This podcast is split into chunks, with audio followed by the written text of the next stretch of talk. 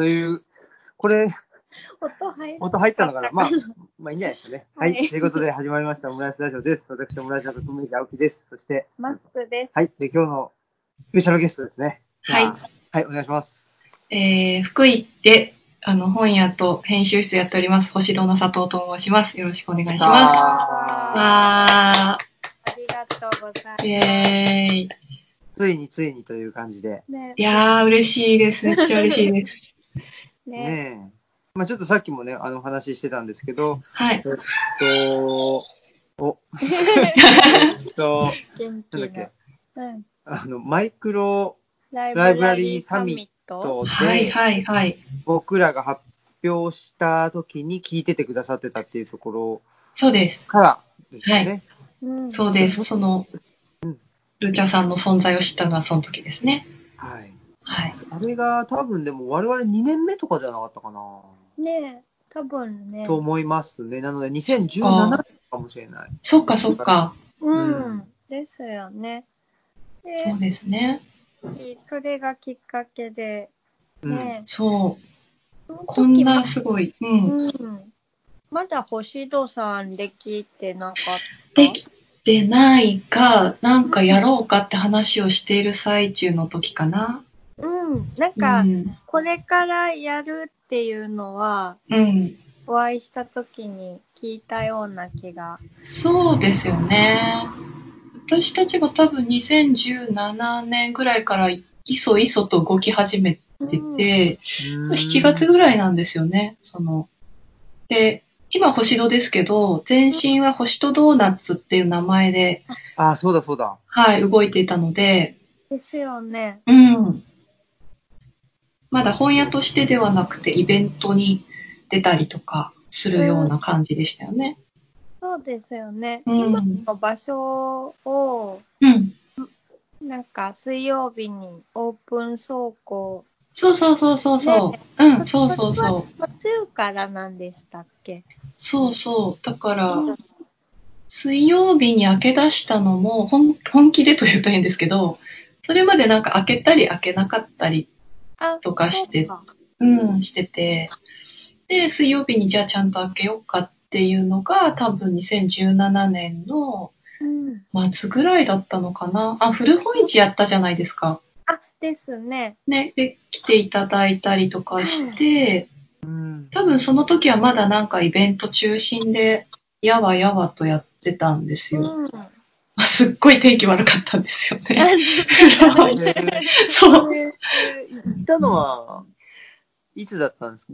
僕は行けなかったんですけど。そうそうねそう。そうなんかそう11月おだったっーていうことですね。は、なんかめっちゃ寒くて、大荒れで、北陸感すごいあ寒かったですよあね。冬の北陸の。そうそうそう。一緒に行った、あの、運転してくれた人が釣りに行ってたんですけど、つ釣りができなくなっちゃっそうそうそうそう。えあーあ、そうだそうだ、すごい思い出して。悪かったですね。申し訳なくて、本当に。た。そんなそんな、でもすごい本当に嬉しかったです。ねで、まあ、それ、それは2017年なんだ。7年ですね。ね。ねああ。ねだから、それ、2018、19、20、まあ、20はまだ始まったばっかだけど、まあ、2年、そうそうそねね、以上。です。ですねね。だから、2017年がそんな感じで、で、2018年は、まあ、多分その水曜日はきちんと開けてみようっていうのを実験的にやり始めて、そっかそっか。そうそう、そそっからなんかちょっとお客さんが来るようになったんですよね。それまでなんか本当空いてるのか空いてないのかわかんないので、それこそ幻みたいな感じだから、お客さんも来るわけないじゃないですか。だけど水曜日は空いてますっていうようになってから、ちょこっとずつ増えてきて、うーん。であの場所自体がちょっと秘密感あります、ね。ありますよね。よくたどり着いたなっていうう。んでも、い一回引っ越し、ひ引っ越しませんでしたっけ？あの、最近。あれ？全然ひ引っ越しなかったあ、それが引っ越したいと思ったんですけど、結局できなかったんですよ。あ、そうなんですね。そうそうそうそうそう。できなくて。そうす。です。あの怪しい場所です。スナック。スナック。え元居酒屋、スナック的な場所を、ただ開けた、もう綺麗にして、結構福井駅前なんですよね。そうなんですよ。徒歩3分か4分くらいで、おー。もうほんとすぐ立地はめちゃくちゃいい。めちゃめちゃいいんですよ。ただ、みんな絶対迷うんですよ。それはなんかそうかも。すごいなんか、周辺でぐるぐるして電話がかかってきて、この辺だと思うんですけど、って言って、でたどり着くっていう。一回分かっちゃったら絶対他と間違えたりしないんですけど。そうですね。一回来たらもう、はい。で、なんか、分かっても、なかなかそこをくぐれないみたいで、ちょっと怪しすぎて。なんかいいっすねイニシエーションが。でも、なんか、ある意味、うちにしっかり来れるようになった方は、もうほぼ毎週とか2週間に1回とか月1回とか、本当にすごい常連さんになってくださっていて、なんか本当にでも、あそこね、うん自分の秘密の場所みたいな。そうそうそう。そうなんですよ。そういう使い方をみんなしてくれてて。うんなんかその本のある場所ってうちでもそうなんですけど、うんうん、なんだろうな、なんか、まあ、言っちゃうと、その普通の人には見えないっていうか、そういうところがあって、いや、でもわかるわ。すごくそうなんですよ。ねえ、あうの、ん。ナルナルニア国みたいな。見える人にしか見えないみたいなそうそう幻感ありますよね。ねなんかちょっと秘密結社感もあったりして。あるあるあるある。うんそうなんですよ。で、やっぱり来る人がすっごい個性的じゃないですわか。かります。ね本当で。そう、だから。そうだから、あの、我々も、うんうんとリブロレビューという、あの、はいはいはいはい。同賞紹介を、はい。僕ら二人じゃなくって、うん来てくれる人たちがあまりに面白いので、ああ、その人たちの紹介も含めて、もう、うんあの、書いてもらっちゃおうっていうんで、うん。そうだからあそれは、れ、いいですよね、すっごい。ねあれ、星戸さんでもできそうですよね。そうなんですよ。すごいね。あ、これいいなって思いました。このやり方いいなって。やり口ね。やり口。やり口。同じ手口でやっていそうそう。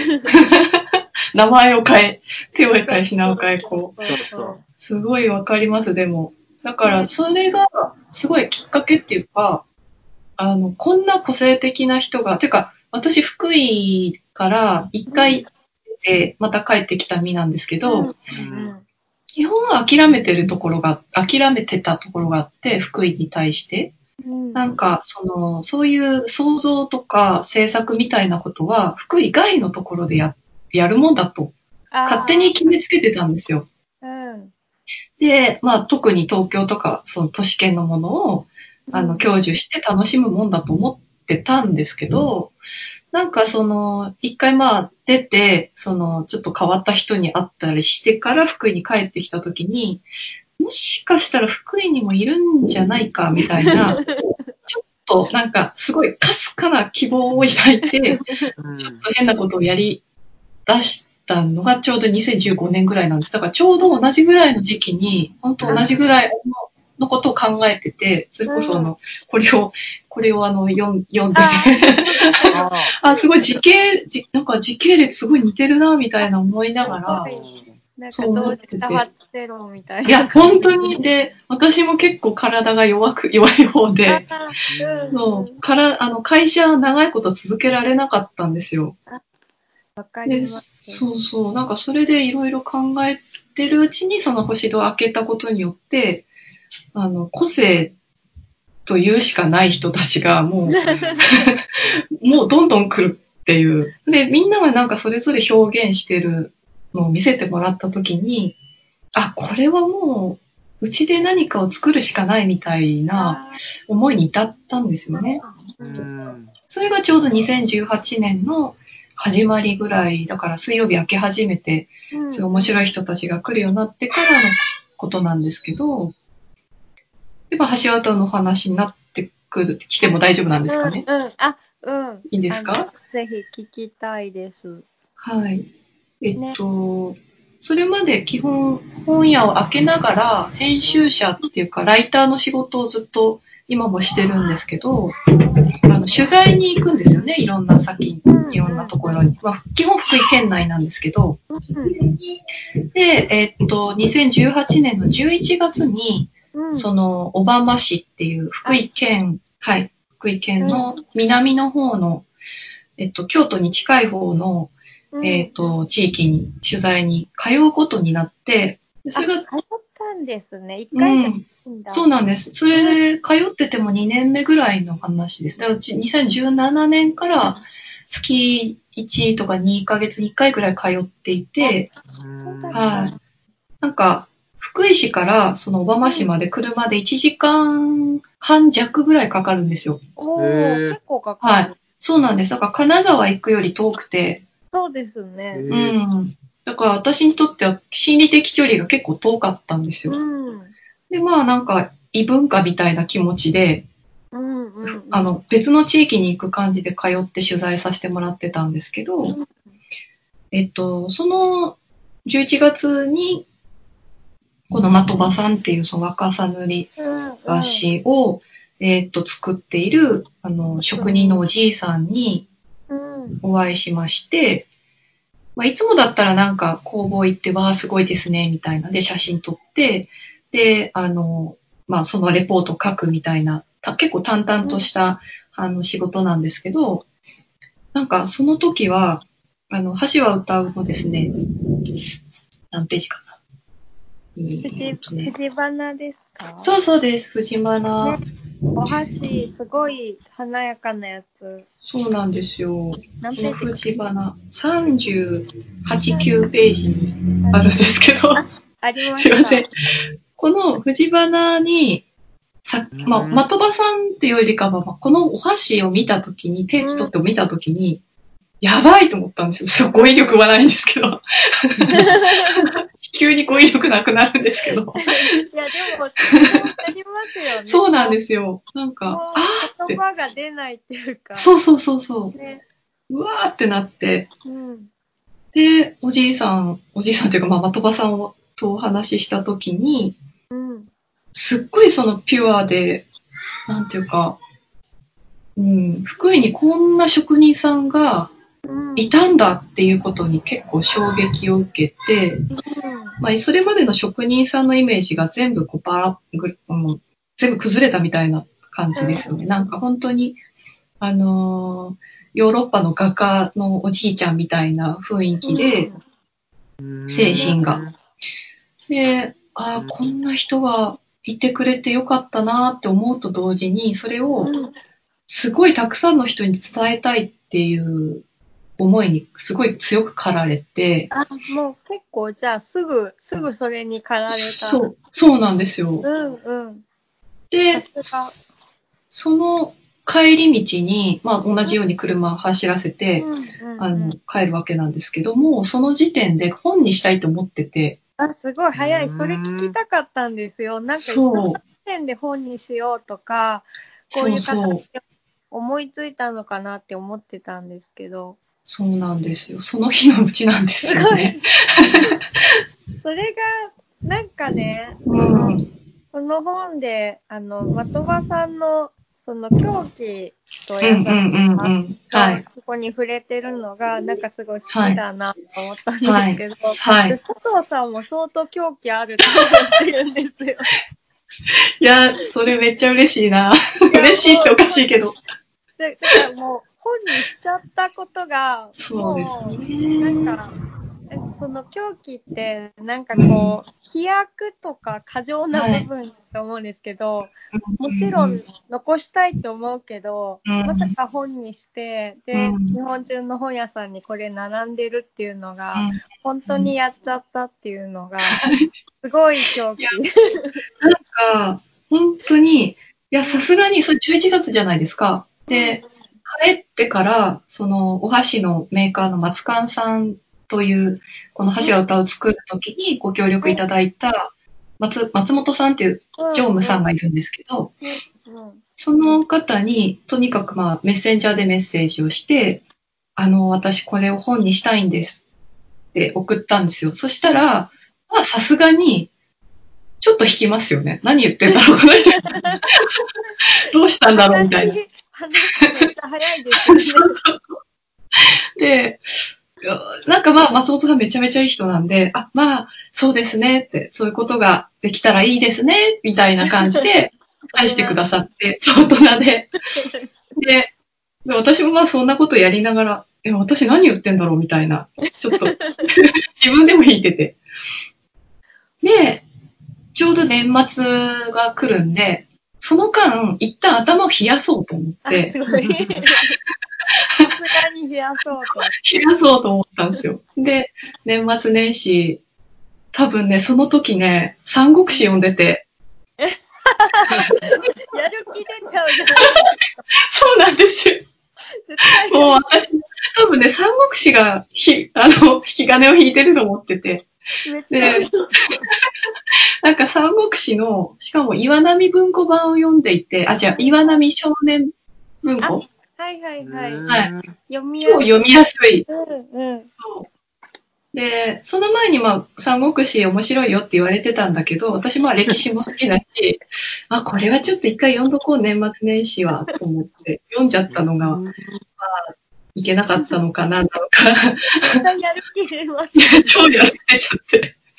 もう、企業、企業選手のおじさんとかにも、こう、それ読んで頑張るぞ、みたそいうな。なんかフロンティア精神みたいな、なんかもう無駄にこう、やる気が出ちゃって、やっぱりこう、福井からね、発信するしかないって。そうなんです。やっぱりやらなきゃと思って、で、年明けてすぐにもう一度松本さんにお電話をして、はい。で、やっぱりやりたいです。と、あの、直談判させていただいて、もう本気なんですか？やっぱり。大丈夫ですか？みたいな。うんうんうん。でもやっぱり、ちょっといろいろあ、理由があってというか、まあなんか急いだ理由は、やっぱり一番大きいのが、あの、的場さんが、えー、その11月の時点で余命宣告をすでにあされていて、書い。はい。うんまあ、あの、体、病気で患っていたので、で、そのご存命のうちに作るならうん作りましょうっていう話をしてて、うんで、それならもう、その時ですね、もう年末までだとか言われてたんですよ、実は。あ、うん。すでもう、そんなに、差し迫ってた。そうそうそう。でもうそんな時間ないぞみたいな。うん。普通一冊の本作るのに、最低でも多分半年、一年、です半年よからね、かかりますよね。で、それも分かってたんですけど、まあ、かなり無謀なんですが、資金もない、時間もない、やれるんか、みたいな時に、うん。やりますって言ってしまって、なんか多分それはもう三国志のせいだと思うんですけど、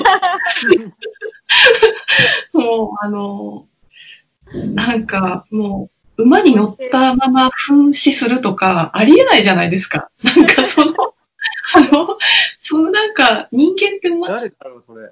ななんだ、なんだっけな、なんて名前だったっけな、あれ。僕も大好きなんで、あれですすよね。ちょっと調べてください。ね、馬に乗ったまま。馬に乗ったままだったと思うんですけど、まあ噴死するってことが、とにかくもう、そう、びね、あるじゃないですか。てね。ね。できるんだ、みたいな。そうそうそう。なんか人間のその底力どこまであるんだみたいな謎の、こう、なんかた焚きつけられた感があって思った以上にいい話ですね。一騎当選ですからね。一人の。あの、き牙が千人に値する人だ間が存在したっていう、い。そういう物語ですもんね。そうですよ。ね本当そうだですね、あの人人間、人間のポテンシャルはそこまで、あの、出せるんだっていう。ねえ。そうそうそうそうそう。それによって実際本当に本になってそうそうやってしまったという。だから結局お金もなかったので、うんえー1月にそのお話をして、どうすんだお金みたいな。ねえで、2月にやりますと、クラウドファンディングやりますって言って、でも2月に1ヶ月間、3月いっぱいかけて、まあ、あの、ぎご寄付いただいて、で、それを元に印刷費うん当てて、で、うんえっと、基本的にはやっぱ制作費はちょっと持ち出しで、あ、うん。はい、やって、で、えーっと、5月1日に一応、発刊というか、あの、上司というか、そういう感じで出させてもらって、うん。かなりその制作の間、はしょりましたけど。多分、もうそう、鬼のような時間でした、本当に。ね、なんで私そんなこと言っちゃったんだろうっていうのは、結構、何回も思いましたし、そうね、もう、言葉にできないくらいの何かなんであっ。たんだなっていう。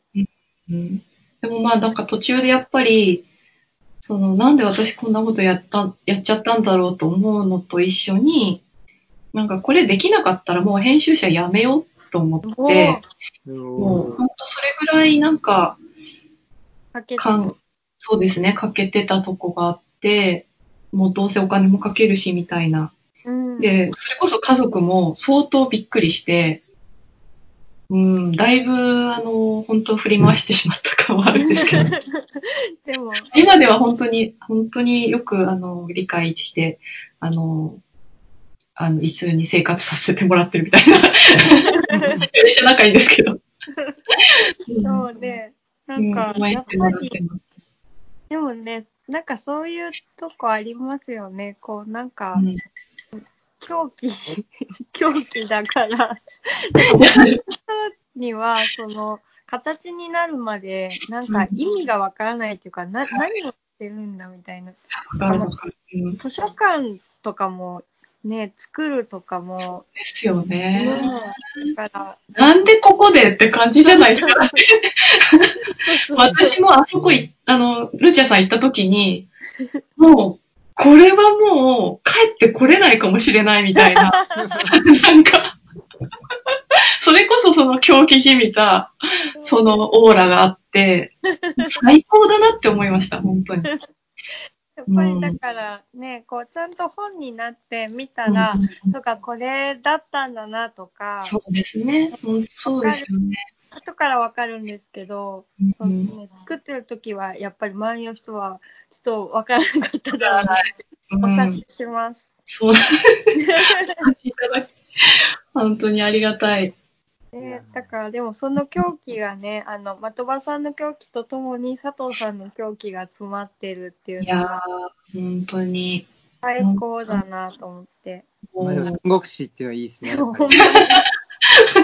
でも、あのーなんか、三国志で、どの武将とか、どの国が好きか、あの、佐藤さん好きかわかんないですけど、僕は、あのーやっぱり、えっと、食が、うん。すげえマニアックな話しますけどね。やっぱり、食、食ができ、できるまでがすごく、やっぱいい。ああのーやっぱり、その、劉備という、あ、はい。あの、人徳しかない人間を、その周りの、まあ、あの、屈強な武将たちが守りながら、うん、あれ逃げてる話ですよね。うーん。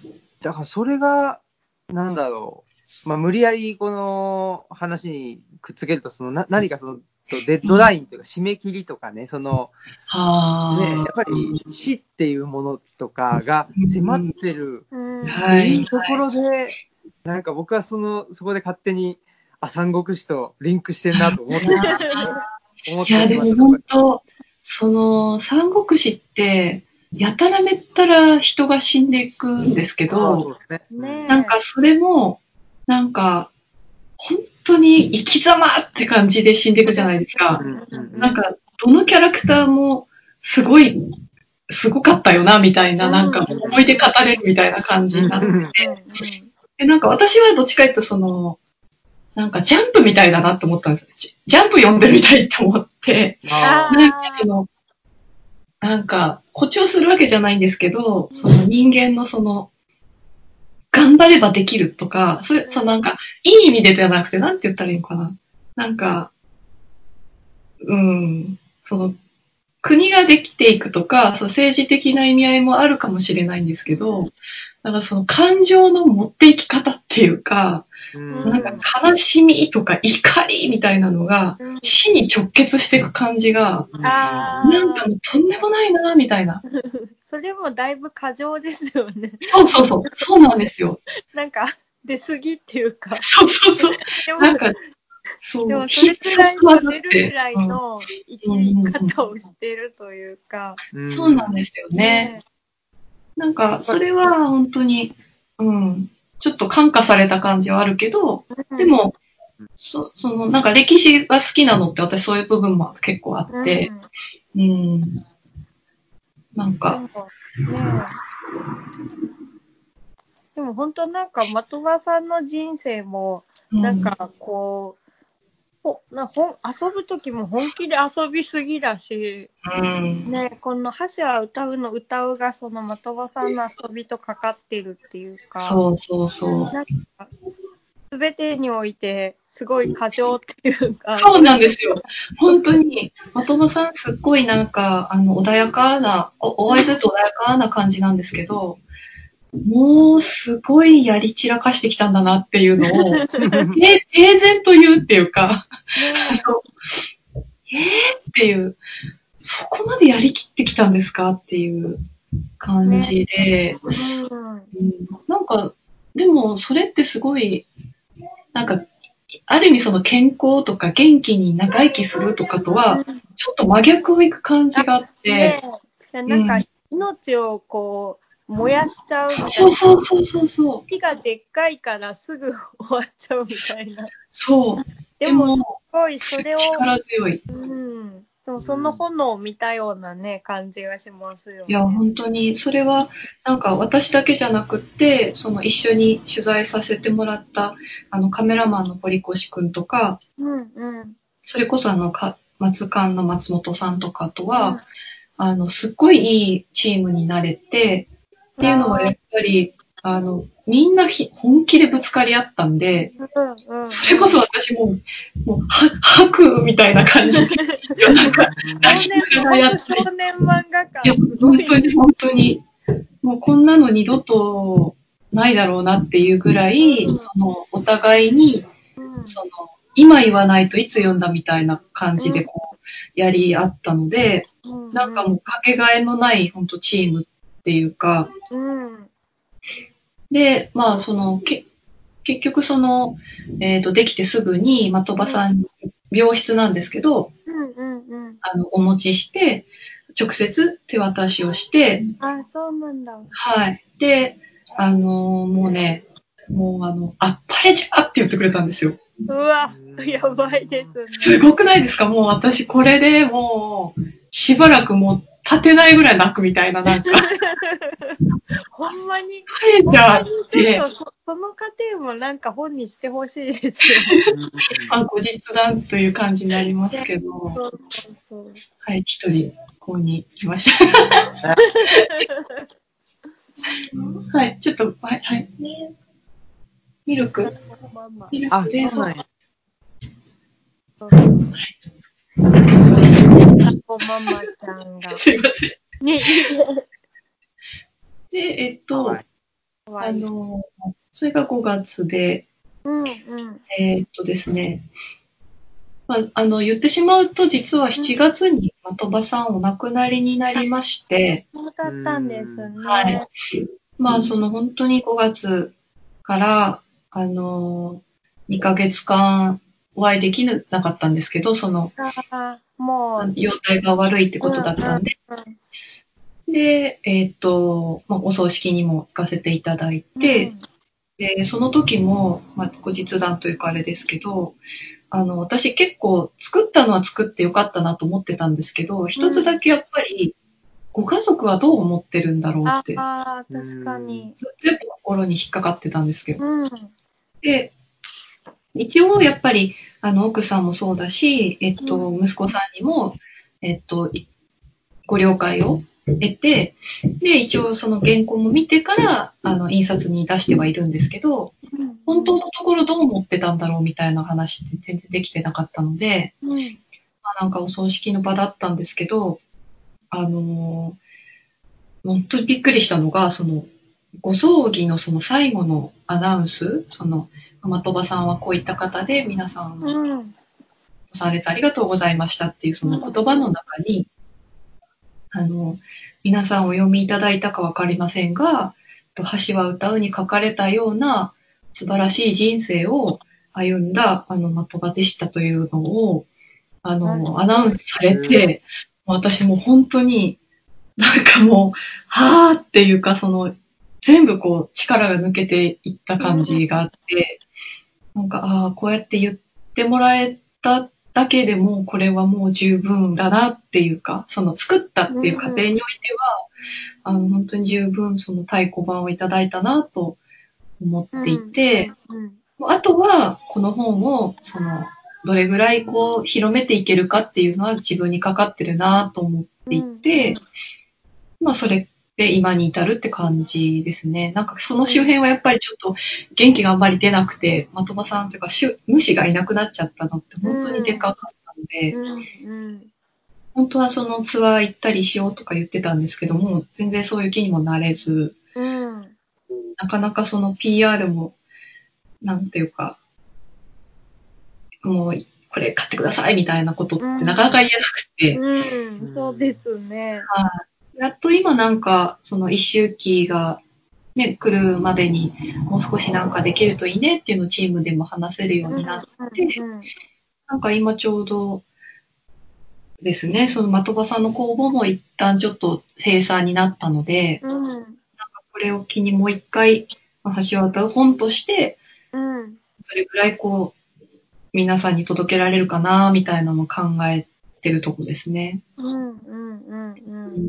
なんかそれが一番難しい気がするっていうか、うん。作ってる時は勢いでできたんですけど、あねうんこっからですかね。え。うん。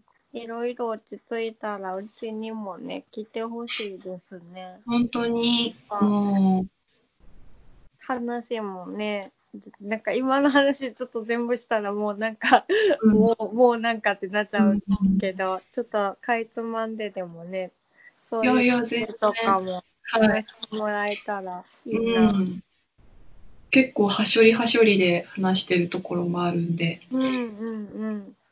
うん、また実際箸を手に取って、あの、見てもらいながらお話しすると、皆さん結構、あの、びっくりされるので、うん。うん、本だけじゃなくて箸もぜひ、うんううんん。触ってみてほしいですね。あ、見たいですね。う今、んコシドさんでおうん箸って売ってたりとか。うん、してます。えっと、一応店頭で、はい。今ちょっと開けれてないですけど、うんあの、元場さんのシリーズは、ひ一応、あの、一部、うちで取り扱っていて、うん。星戸の扉を開けたらすぐ箸が並んでるっていう。すごいうん箸を売る本屋さそうなんですよ。ん。ね。うん。佐藤さんは使ってるお箸あるんですか、私は今、あの、藤花と、ああと、またちょっと別のやつが、これに載ってないものがあるんですけど、うんうん。はい、それを、なんか、というか、藤花はほとんどでも、なんかお守りのようにあ、なんか取材先に、カバンの中に入れてて、行ったりしてて、箸をお守りにしてて、今。じゃあ使うっていうより、なんかいつも一緒にいるみたいな。そうですね、なんか、ううん、そんな風に今私は使ってますけど、使ってるというか、携えとるというか、なんか、対感じです対等みたいな。対箸みたいな。携えて。こう、でも伝えて。ね、綺麗だし、なんかただこう持って見てるだけでも元気出そうな気がします。そうなんですよ。なんかやっぱ中には飾ってる人が結構いて、あ、でもわかる。うんなんかちょっと使えないというかね。でも、おだそうですか？なんかももももったいないというか、もったいないというか。まずなんかね、素材がその漆って思わなかったっていうか、パッと見で、こう、ガラスとか、うんうん。ね、なんかそれかもう飴細工とか、なんだろなんかね、透明感が結構ありますよね。まあこれ結う。構、うんあの、漆じゃない部分も結構あるので、うんそういう意味では、あの、割とその、現代の材料にちのもので結構使ってるところがあるんで、うん。あの、全然普段使いの箸なんです。うん、それがまたね、でもなんかその実用であるっていうところもなんかグッグッとくるっていうか、用そのこはが、結構こだわってらっしゃいましたね、そこは。絶対もうこれ以上値段上げずに、うん。いろんな人に使ってほしいんやっていうのが、うん。鳥羽さんの思いなので、ほんとびっくりされます、この単価っていうか、その、うん、普通にこの値段でいいの？みたいな。うんうんうん。本当にそれがなんか本当にお箸だったんだなっていう感じ。がそうですね。なんか、だからこれで、本当に、これきっかけじゃないですけど、なんか、人が作ってるものの重さとか深さとか、うん。うん。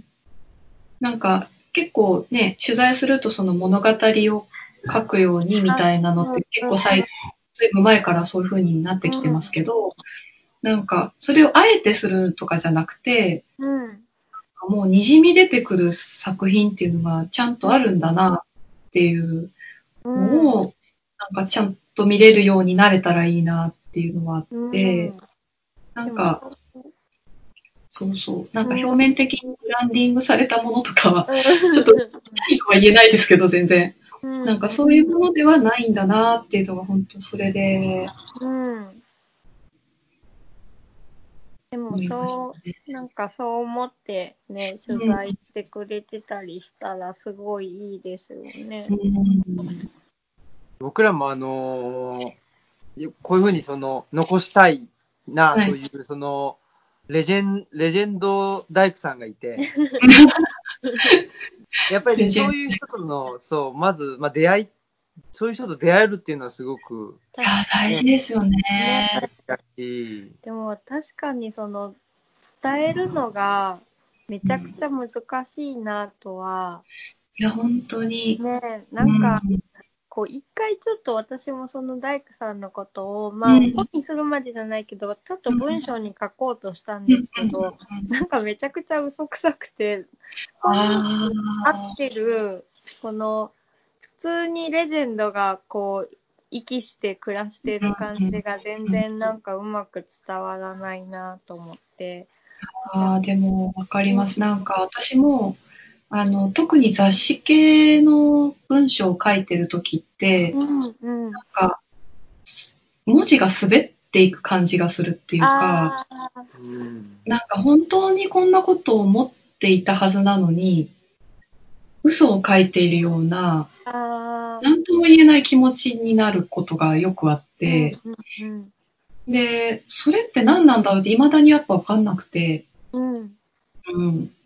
で、うん、伝えたいことは、文章としてはそう、本当はそうなのに、うん嘘っぽく見えちゃうのが不思議なんですよね。ね、なんか、すごい難しいですよね。難しい。難しいです。うん。だまだちょっと、この、その、ね、的場さんみたいに残したい人のことを、まだちょっとこう出せないっていうかう。ーん。でも確かにその、橋は歌うの、うんこれ多分5、5 6回書き直してるんですよ、実は。あそうなんですねの中身も。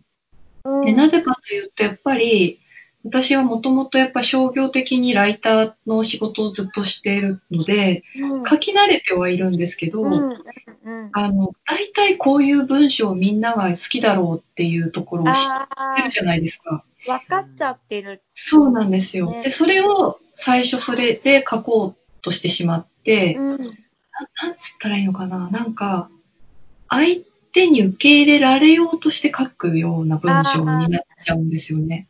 まあ、でもそうですよね。こう、なんか、ちゃんと分かりやすいようにとか、そうなんかそうそうそう。みんながこう、共感できるような書き方とか、うんでも別に共感なくてもいいから、とそうですね。か、なんか難しいですよね。そう。そうそうそう。うん本当まさにそうで、あの、まあ、それを、うそのチームメイトの、あの、堀越くんや松本さんが見破ってというか、あの、佐藤さんこういうことを言いたいわけじゃないんですよねって、すごいすごい。すごいそれが助かったというか、あの、こ、こ、なんていうか、そんな風に思わって書いてても全然こっちに伝わらないですよって、本心が伝わらないよって言ってくれたときに、もう、で、で、一回、だから自分はどこへ向かえばいいんだってなっうん。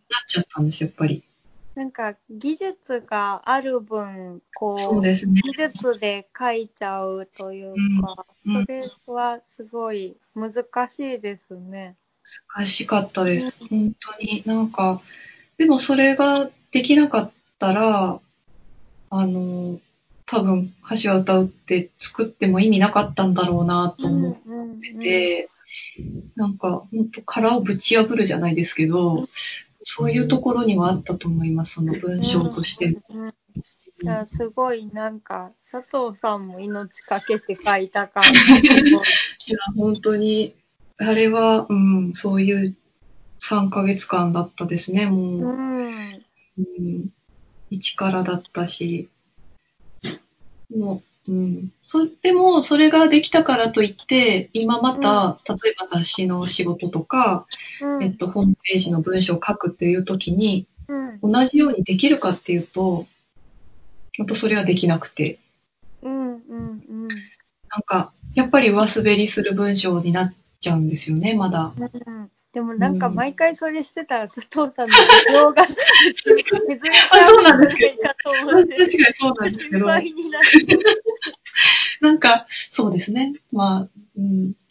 うん。なんか、血となり肉となってる言葉が書けると、いつも書けるといいなと思ううんんですけど、やっぱり編集されたものってやっぱり綺麗になっていくんで、うんうんそれこそ今私、ツイッターって今星戸のそのお店を、えーっと、今みたいに、まあ去年初めぐらいですかね。うん今みたいにしっかり開けるようになる前までは、ツイッターってほとんど見たことなかったんですけど、うんううん。んあの、アカウント取ってみんなの言葉を読んでるうちに、なんかツイッターって好きだなって思って、うんうんあそれはなんかみんな、あの、結構トゲトゲしい言葉で行くこともあるんだけど、うんその編集さる、する前の言葉うんがバーッと出てくるので、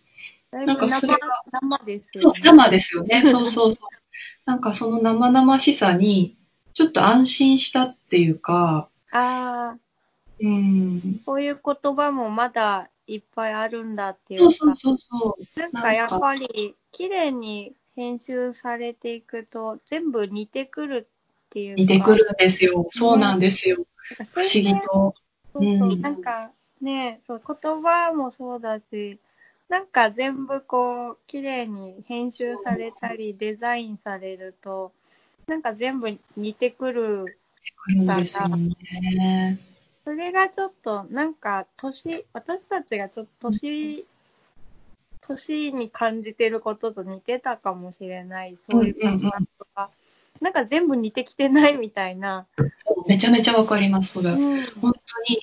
なんか、それこそ本屋界隈でも、うん。なんか個性的な本屋さんっていうか、一人一人本屋さん全然違うはずなのに、うんなんか一緒に見えてきちゃう瞬間みたいなのがあって、なんなんか絶対違うのにって分かってるんですけど、でもこう、なんだろう。だから、なんだろうな、その生の状態が必ずしも、ま、なんだろう。なんか未編集とか未開でも、その生のまんま置いとくっていう選択肢はないのか、じゃあ、みたいな感じがうまく言えないんですけど。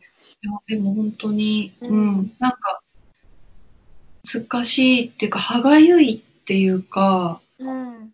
うん、なんかその、この高まりをこのまま持っていけたらいいのに、そうそうそうそうそうそう。思うことが結構ありますね、私も今も。ねうんねでもや、なんか、やっぱりでもこう、届くっていうと、なんかある程度綺麗な包み紙に包んで、なんか、どっかに並んでそうな形にしないとダメなのかなとか、なんかでも、そうなんね。本当にそれしかないのかなとかが、うんすごい悩んじゃいますよね。悩んじゃいます、本当に。うん、だから、まあうちのお客さんで、同人誌とか、それこそその自作の、あの、ものを持ってくだ、持ってきてくださる方のって、本当やっぱ生なんで、構それで元気になるっていうか、あうん、それこそね、著作権とか関係ねえみたいな感じの。多いんですけど、それはもう別にね、し趣味の範囲で、あの、同人ですから、うん。まあ、それは、そう、そういうものなんで、そうそうそうそう。なんか、そうですよね。結構ね、新平さんも、なんか、本当に、そなんか別に、なんだろう。なんか上手じゃなくても、本当にその人がそう思ってるってことが、なんか大事っていうか、あ本当に思ってることを聞きたい。うん。すごいわかります。ねすごいわかります。いつもそのお客さんの中で、うんいや、私、まだや、そんな上手じゃないですからとか、あ、うん。出れるようなもんじゃないですからとうんか、おっしゃる方いるんですけど、その発露した時点ですごいだぜっていうのを、あねえ。なんかそのままくれよって言いたくなる。だんだん口悪くなってきたんですけど、あ、わかわいい、かわいい。こんばんこんばは。んはこんな大きかったでしたっけ？大きくなっちゃいました。そうなんですね。今5キロぐらいあって。ええー、そっか。ねえ、あ会った時はまだちょっとね。なんかシュッとしてた気がする。そうですね。なんか、どんどんどんどん。うわー、お腹。かわいい。なんかやっぱりね、そういうものもなんか、なんだろう、大事にしていきたいというか。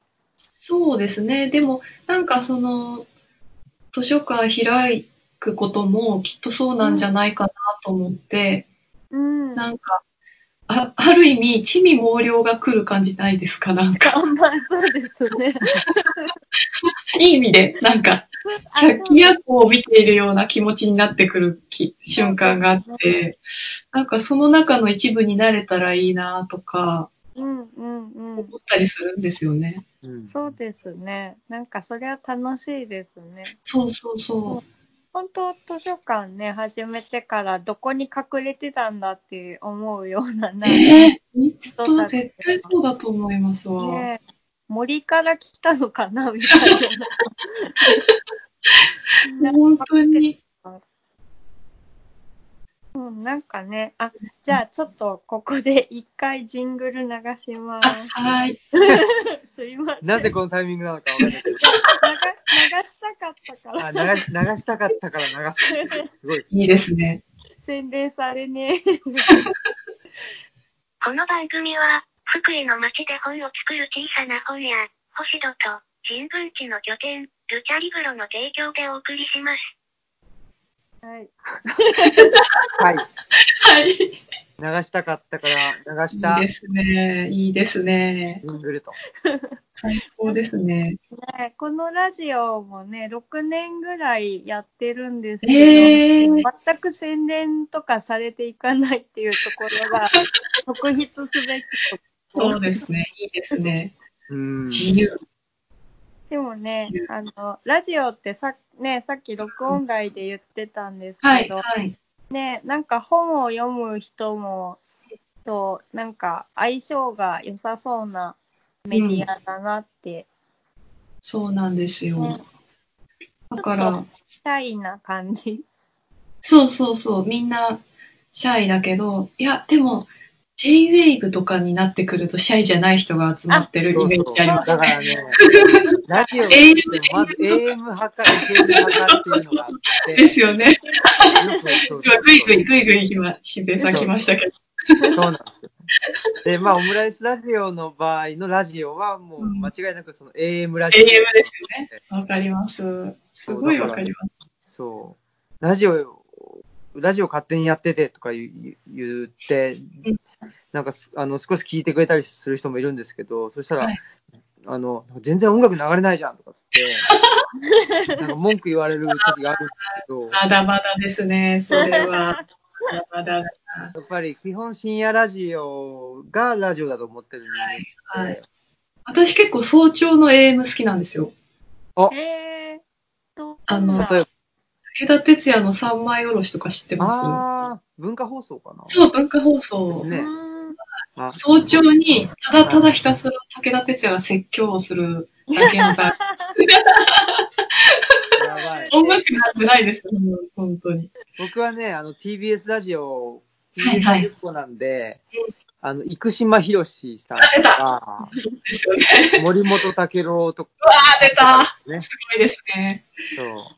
時事ネタでどんどん喋っていく感じですよね。そう。基本は TBS ラジオ、ラジオっ子ですね。いやーでもやっぱ AM は TBS ラジオですよね。あ、そうですか。なんかそんなイメージがあります、私はう。そうなんだ。なんかううち福井は割とその曲数少ないので聴けるものが。そっかそっかうんラジコになってからやっといろんなの聴けるようになったんですけど、うん、私たちはそう、なんかこの切り、切り売りじゃないですけど、それで聴けるところがあるんで、うんうん。他の地域と多分、なんか独特なプログラムになってると思うんです。うん。ああ、そっかそっか。遅れて配信されて、は配信。そうそうそう。朝の番組なのに夕方とあか、そういう結構あって。いや、そうなんです。AM 感わかります。どの最近一番お気に入りのラジオえ、多分これ。あの、ピ、ピー音がないと言えないかもしれない。いや、別に言えますけど。いや、私結構あの、芸人のラジオ好きで、あとってもいいなんか、くだらないやつとか好きなんですよ。あ。うーんで。あの、かまいたちとかが好きで、ええかまいたちのヘイタクシーっていうのがあるんですけど、ー、はい。あれはもう一番くだらなくて、もう下ネタも非常にあるので、えーあの、あんまりあの、お子様には聞かせたくない ですね。こっそりですね。僕はそういう意味で言うと、うんうん。えーっと、山田るい53世の、あの、ルネッサンスラジオううわまた、マイナーなとこ行くんだな。あれがやっぱ一番、なんか知的なんですね。あの、彼は意外と、意外とっていうかなんか、ああ、そうですね。すごい、なんだろう。うん。バランスは取れ、バランスっていうのかな。まあ、バランスと狂気がやっぱり やっぱやはり、やはり狂気が混在している感じが。狂気必要。必要ですね。うん。そう、でもそうですね。あとは何ですか？なんかあと、いや、本当私そんなに、そんなに大したリスナーじゃないんで、あれ、大したって言った後に出てくる番組に失礼なんですけど、私 J-Wave の金曜日がめちゃくちゃ好きで、へー。午前中はジョン・カビラさんがあって、おで、昼からリリコさんが来るんですよ。はいはい。ずっとテンション高いの聞聞いてる金曜日っていうのが、もうなんか、まあ、つ最近だとちょっとね、なんか、あの、辛い話題とか多かったんで、もうなんか結構刺さってて、元気もらうみたいな感じで。結構私 FM 福井とか、地元のあの番組もずっとかけてる派なので、じゃあ本当生活の一部ですね、ラジオ。そうですね。で、うんあの、福井の FM 福井は特に、あと FBC、レ FBC ラジオってのもあるんですけど、うんこの2曲がほぼ地域の柱になってるんですよ。へーラジオで言うとですけど、うんうん。一日一回聞いたら誰か知ってる人が必ず出てるみたいなぐらい、本当によく、あの、地域のネタをつかむにはもう大体それを聞いていて、えで例えば私が、あの、ゲストで出たりして流れるとするじゃないですか。ーとなんかもう直接メールで、出たね。出てた っていうのが、すごいんですよ。曲メール。みんなもうすごい。タイム、えってぐらいの速さで来ます、しかもなんか。すごいすごい。そうそうでもやっぱりその地方の人の方が車移動も多いし、そうそうそう、そうなんですよ。そうそうそう。ラジオはまさしく身近な気がする。そう。だから。えっとね、なんつったかな、FM 福井に限っては、えっと、夕方5時、6時台 ?6 時？うん。うんあの、ちょうど車で帰る時間帯で、だ20%はもう FM 福井聞いてるんですって。あだから、ー、すごい。そう。20%すごいですね。すごいっすよ。ね5人に1人ってこえ。ねえ。そうそうそう。と。うんなんかそれ聞くと、なんか、まあ、テレビ局も少ないんで、あの、福井は。大体そのメディアって限られてくるけど、みんながや、大体何かをそれ選んで見てるんで、うん話題も共通になってくるっていう、うんめちゃくちゃ浸透してる。そうなんですよ。だから星野のこともみんなネタ探してるじゃないですか。小さい地域なんで。ねえ、な、なんかないかって。そうそうそう。だから一回こっちでやると、あ、あれはいけるんだなって言って、うちにまた違うとこから来るみたいなのが、うんこう順繰りに来る感じで、ちょっとラジオからそれましたけど、でも、うん、そういう地域メディアとしての活用はすっごいありますね。う。うんん面白い。そうか、僕らもね、奈良のラジオ、まあ、僕もラジコは登録してるんですけど、うんうん。やっぱりね、日中、その、なんだろう、ラジオかけながら仕事ができないので、ああ、そっか、そうですよそうでね。すよ。だからね、そう、えっと、なんだっけ、えっと、ラジオクラウドっていうそこで、に登録してあるやつを、あのうん、ダウンロードしといて、うんうんそれを聞くみたいな。へえ。じゃあ、リアルタイムに聞くんじゃなくて、うんうん聞けるときに聞くってことですよね。そうです、そうです。へえ。でも結構昔からやっぱり、なんだろうな、ラジオ聞きながら仕事とか、うんね、ラジオ聞きながらなんとかっていうのがあんまできなかったのあで、え、じゃあ、集中して聞くってことですか？もうラジオしか聞いてない状態？なんだろう、そう、ラジオ聞きながらできる仕事に就いたことがないっていうか、あの、あか。なんか、対人のね、その、教育関係の仕事とか、絶対聞けないですよそうね。そうそうなんですよ。そりゃ聞けない。だから、何聞いてるみたいなのありそうます違和感がすごい。だから、移動時間ぐらいしかね、聞けないんで、か。そういう意味では、あんまりなんかその、タイムリー性っていうか、あそこは求めてないくって、なるほど。うあん、でも、うん、そうかも。私も検索して YouTube に上がってる朝ラジ聞くとか、そうん。んな感じなので、その時に聞いてない。う。うんん。なので、まあ、ラジオってだから、すごいその、なんていうか、速報性とかタイムリー性っていうのも、あの、持ち味としてあるし、そうじゃなくてもうね、なんですかね、別にもう、あのあってもなくてもいい、いいような、なんかね、あの、だあのラベリをただ流すみたいなので、いや不ね、思議なメディアですよ、本当に。うんつくづく不思議やなってね。思います。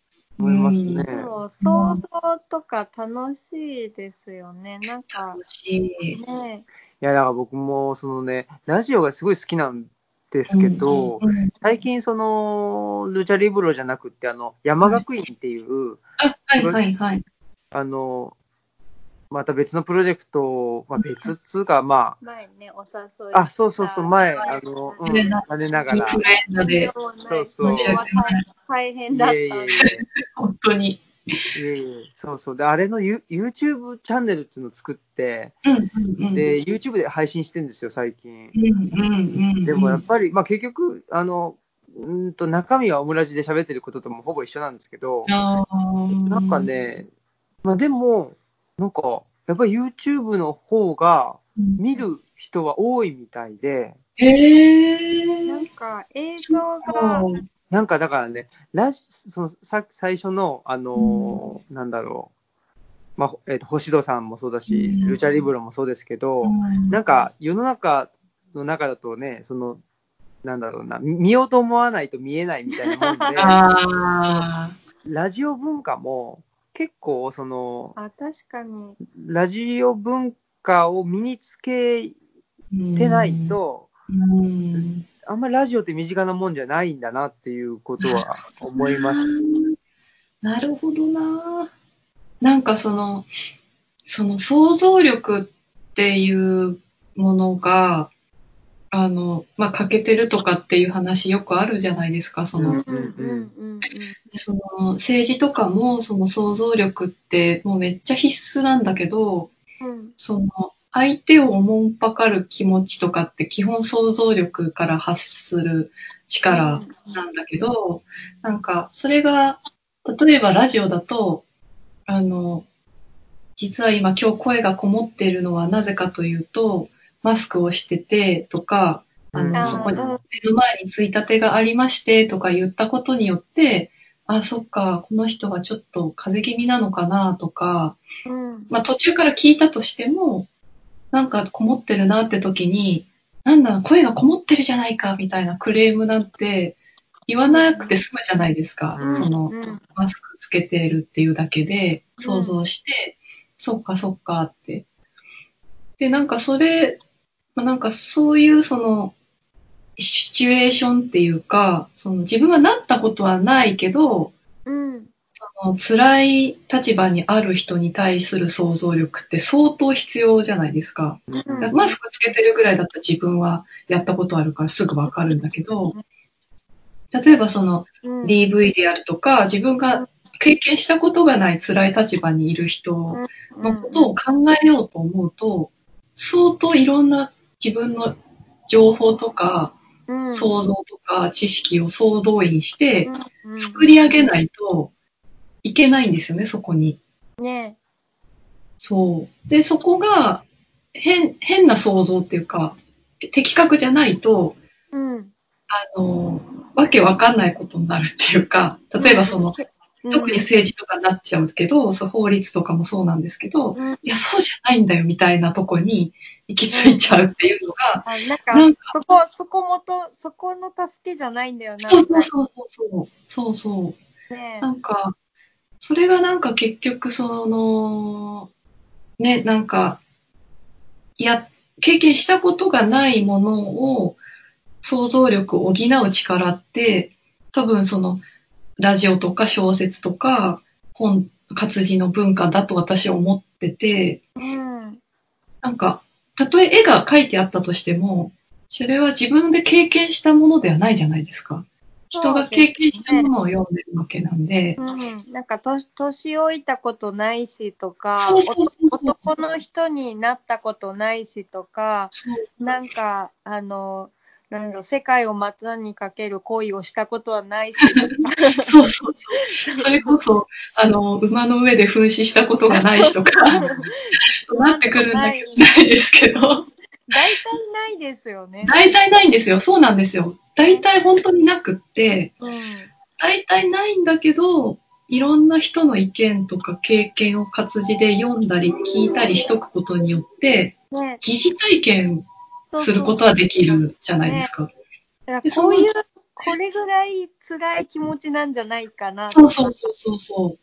そうなんですよ。ねで、それがなんか、なんていうか、想像を超えすぎても良くないし、うん足りなくても良くなくて、うんうんその調整をすうん訓練って本当に結構必要なんですよね、日絶対そうですよね。う々。ん。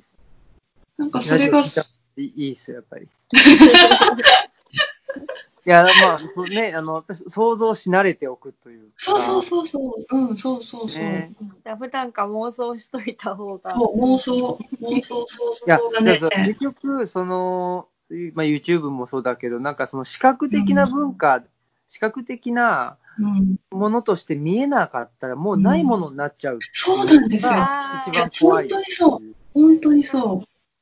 それはでもそういうとこあるかもしれない。なんか昔大学図書館にいた時に、うんこう、検索の練習みたいなのをみんなでやるんですけど、割とその検索の言葉がちょっと、ま、あの、なんなんか限定的すぎだったりとうんか、的確じうゃなくって、結果として出てこない時がある。でもそれは検索のそのルートがちょっと良くないから出てこないだけなんだけど、検索って現れないから、もうその子にとってそこの世に存在しないことになってて、いや違うよって言って、あるあるけど、ルートがちょっとあの、コツがあるからっていうふうに。そのコツですよね。そうそうそそうなんう。なんか最短ルートはもちろんあるけど、うん。その回り回ってその周辺の言葉を埋めていくとあ実はそこにたどり着くとかね結構あって、なんかうちの子なんて本当にわかりやすくて、まあ私本当実験みたいになっちゃってるんですけど、自分の子供が。あの、例えばわわかる、マッコウクジラっていうものがあるとするじゃないですか。それを見たいんだけど、どんなものかわからないから検索しろって言うんですよ。うん。私にです。うん。うん。でも、私はもう絶対そんなさ簡単には見せねえぞみたいになってるんで、まず一回書いてみろよみたいな。絵を絵で描いてみなよって言って書かせるんですよ。で、なんかどれぐらいの大きさなのかとか、色はどうだとか、目はどこについてるとかっていうのを一回いやいや書くんですけど、う早くやっぱり見せろって言うんですよ。ああ、うんなんか早く答え欲しいみたいな。そうそう、本当に、その、まさしくその、は早く答えが欲しいんだよ、自分はっていう、すごい訴えてくるんですけど、いやいやいや、そんな、そんな簡単には見せないよ、みたいな。絶対に。でもそうすると、あの、彼らもその、想像力が養われてくるのか、まあ、私、この間ツイッターしたんですけど、あの、ボロちゃんっていうキャラクターを一つ作って、うん。その王国を今作ってるんですよ。で、そのボロちゃんっていうのは、今、多分100体近くあって、あの、全部こう、折り紙とかナイロンテープとかで作っていくんですけど、うんなんか、ボロちゃんのそれぞれにちゃんとペルソナがあって、すごいすごい。あの、輪廻転生するんですって。なんか。死んだらまたボロちゃんとして生まれ変わるんですって。で、頂点は神で、で、なんかそそう、神がいて、で、そういうボロちゃん王国と、あとテーマソングっていうのがあって、うん楽しく生きてるんだと。で、毎日10体ぐらいずつ作らないとこれは滅びるんだみたいなことを言っていて、そうなんや。なんか、めちゃくちゃ、そう、ハードル高いんですけど、あもうあと10時になったら今日はボロちゃん作る時間だからとかって言ってやってるんですけど、だからそれって多分その、なんか、絶対調べても出てこない世界じゃないですか。うん答えないですね。答えはないし、もう自由だし、どこにそのボロちゃんが死のうが生きようが、あの、自分が操れる世界なんで、なんか思う存分やってくれと私は思ってるんですけど、なんかいつまでそれをやってくれるかなっていうのを思っていて、なんか、それもちょっと私もなんか経過観察をしているようなところがあって。でもそれとプラスやっぱりすぐ見れるその検索トというかそういうものがいいろいろ本当どこにでもあるし、うん。自分でも Siri を使えばもう言葉でや、声でできるんで、うん。あの、まあ答えにはたどり着きやすいと思うんですよね。もう本当に私たちよりも。でもそれをどれぐらい、うーん、なんか活用してというと変ですけど、うんそれをなんか止めることは絶対もうできないんで、あ、まあね。うん、それを使いながら、なんかどう訓練できるかな、みたいなのは、うん、なんか自分も一緒になって実験してるっていうところがありますね、本当うに。んうんねだってこの、今スカイプでオムラジ撮ってますけど、はい。これ流そうと思ったら動画で流せるんですよ。あ、はいはいはい。でもそれを、えっ、と、MP4 から、あの、わざわざその MP3 にして、いや、でややこしい、オムライス、そうそう。わざわざね、その、あの、一ですよねつそうそう、映像を。映像を抜くというすごい。ことをして、で、オムラジ。ジで流すっていう。ええねでもそれこそ私のことを知らない人は、どんな顔なんだろうとか、そうです、そうね思いますよね。なんか、それとか聞くのとかも楽しくて、うなんかん。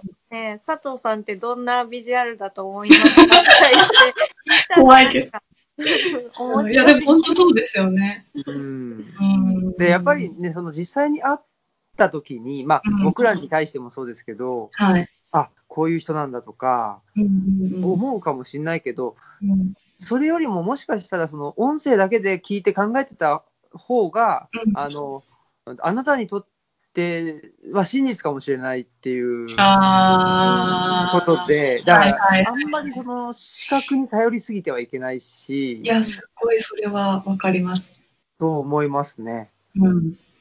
そうですよね。うん、なんか骨格が出てきますよね。なんか見た目っていうか、うん、そうそう骨っていうかなんか、あ、ねだって結局、そうその、なんかね、視覚的に見て、あ、この人が誰に似てるとか、美人だとか、うんね、美人じゃない、美人だとか美人じゃないとかってすごく時代に規定されてるものだし、はい。うん。そんなことよりもなんか、音声一本で、あの、うん。かあの形作ったものの方が絶対面白いような、いや、そうですよしているんですけどね。うん。なんかね、で、そういうのの、やっぱりその想像の飛躍を聞いてると、うん。飛躍すればするほどすごい面白くて、あそこにも狂気を感じて、楽しいなっていう。そうですね。本当に。なんか昔から本当ちっちゃい時から、あんたはなんでそういう風に考えれるんやって言われてて、親から。もうその時から、そうそうそう。なんか、あんたはこう、飛躍しすぎやとか、なんかそういうことは結構、あ諌められてたんですよね、なんか。う ん良くないこととして。そうそう、良くないこととして、なんか、それはやっぱり、お友達とうまくコミュニケーションできないよっていう意味で、あー諌められてたんですよ。小特に小学校の時なんですけど、はいはいうんまあ、突飛なことを言い出したりするからしすぎて、つはいいてこれないよみたいな。そうそうそうそうそう。うん。で、実際私もなんかこんなこと言ってもあれですけど、あの、いじめにあってて、小学校の時に。うんうんうん。で、すっごいちっちゃい小学校で、すごい田舎の小学校だったんで、10人とかしかいないんです、学年。ああ、その中で。そう。だともう逃げられないじゃないですでか。すよね。で、だけどまあ、あの、なんとか学校には行くんだだけど、その、すっごいダークになっていくんですよね、気持ちが。その。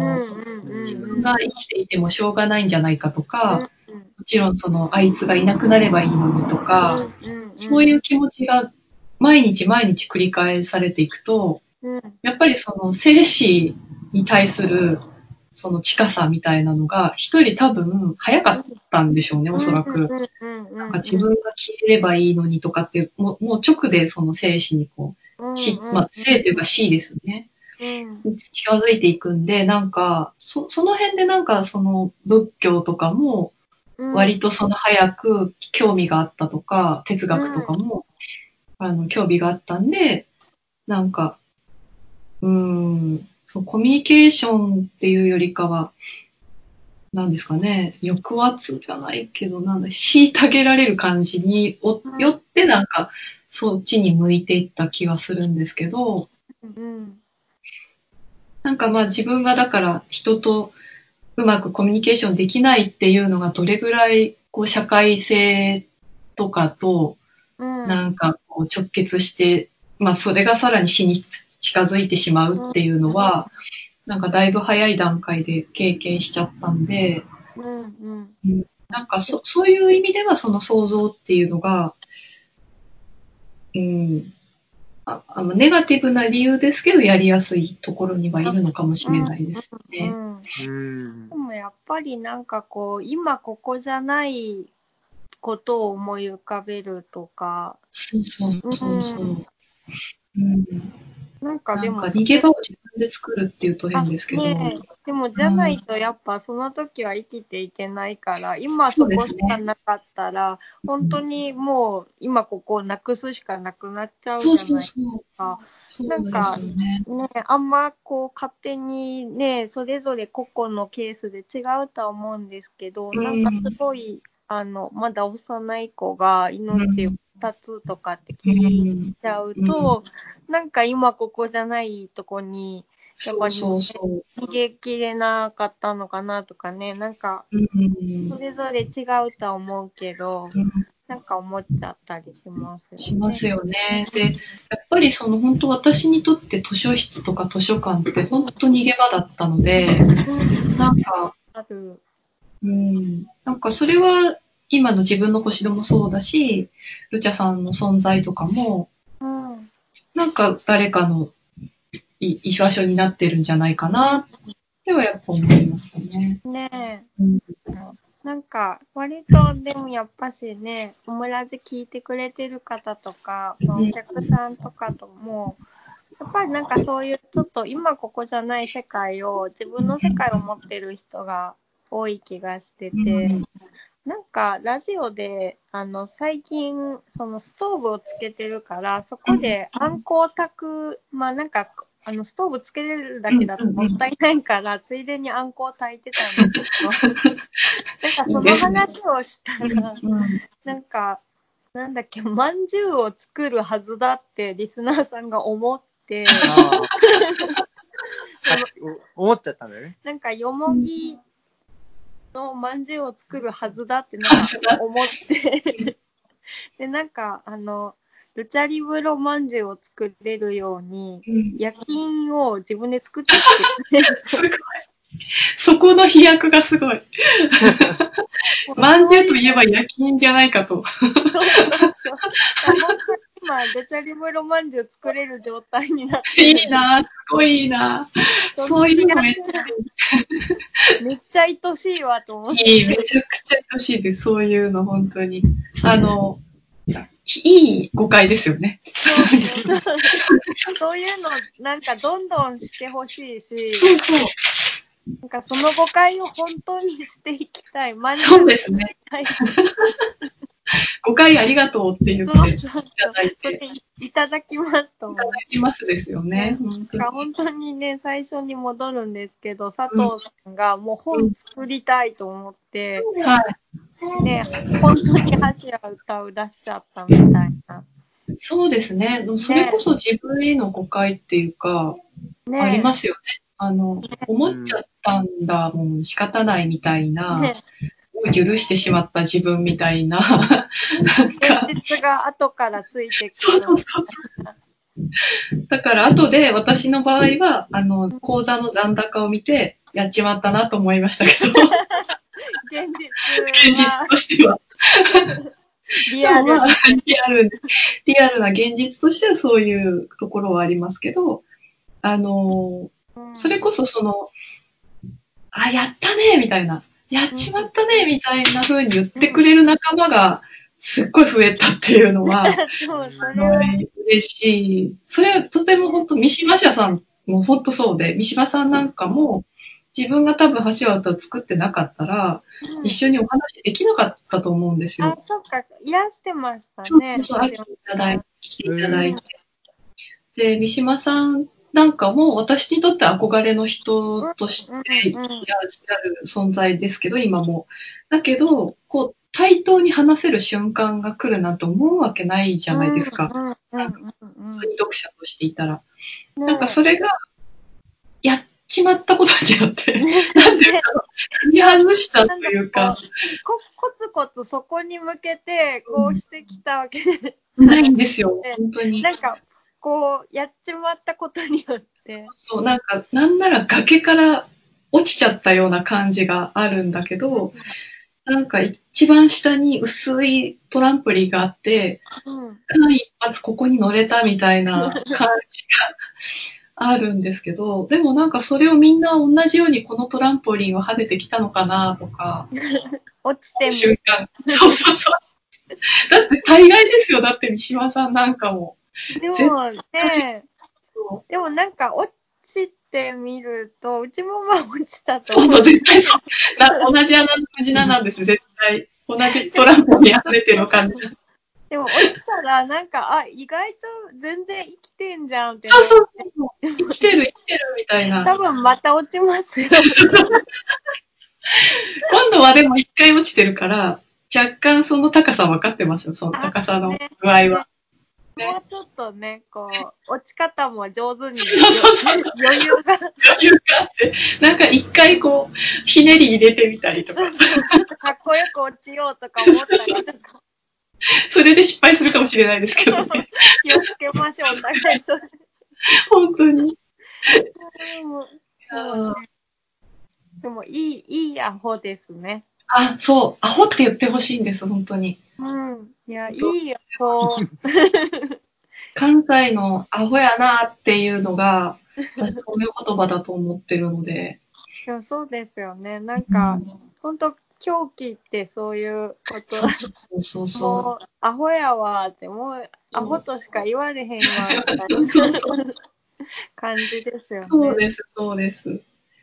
もうそれがなんか、むしろ生きがいというか。ちょっとじゃあ、アホ同士また頑張っていって。いこんな感じで大丈夫ですか？いや、めっちゃ最高。ま最後にたね、ちょっとあの、定期的にぜひ。ねえ、アホぜひ、アホ同士の明かりを送り合いましょう。本当ですね。あちょっとそろそろエンディング流します。はーい。め